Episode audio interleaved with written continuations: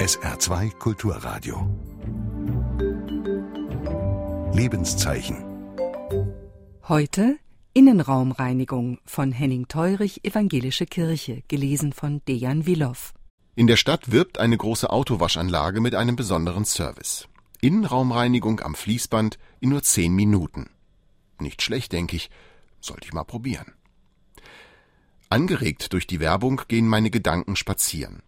Wenn das nur immer so einfach wäre mit der Innenraumreinigung. Wie steht's zum Beispiel bei mir selber? Also nicht im Auto, sondern in mir, in meiner Seele. Nötig hätte ich es ab und zu schon. Aber Innenraumreinigung am Fließband in nur zehn Minuten? Kaum denkbar in einer wirklichen seelischen Krise.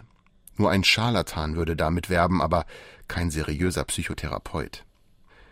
Mir fällt ein, was ich vor Jahren bei Christine Eichel gelesen habe.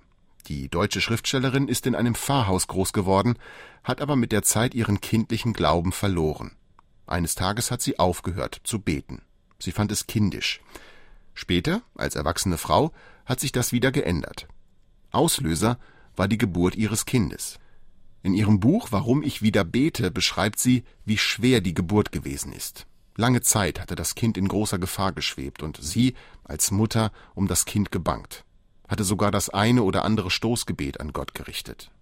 Dann, nach der Geburt, hat sie viele Tage und Nächte an dem Brutkasten gesessen, in dem ihr Kind lag, mit Infusionsschläuchen im Kopf und im Arm. Christine Eichel selbst war von der Geburt so geschwächt, dass sie in einem Rollstuhl hin und her gefahren werden musste.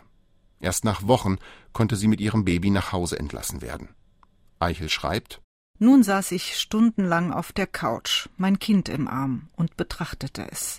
Ich staunte es an, und ich betrachtete es voller Dankbarkeit. Das Gefühl überwältigte mich, es erfüllte mich mit Leben, es rann durch meine Adern.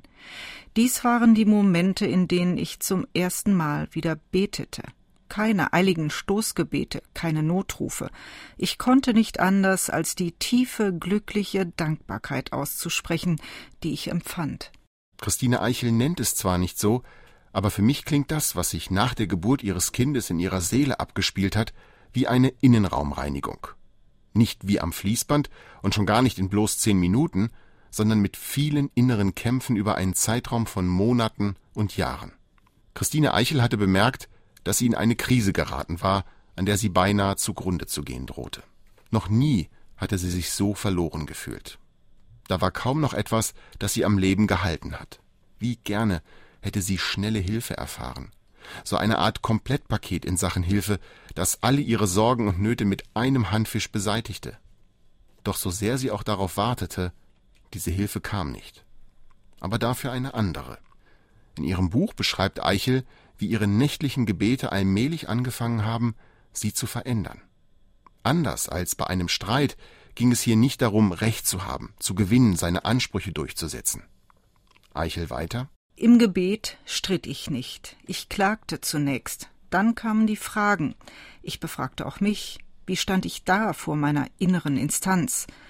Langsam erst, dann immer deutlicher, konkretisierte sich die Gewissheit, ich musste selbst meinen Frieden machen mit der Situation. Meine Gebete wurden daher nicht in dem Sinne erhört, dass mein Ungemach wie von Zauberhand verschwand. Ich musste selbst anfangen, etwas zu ändern.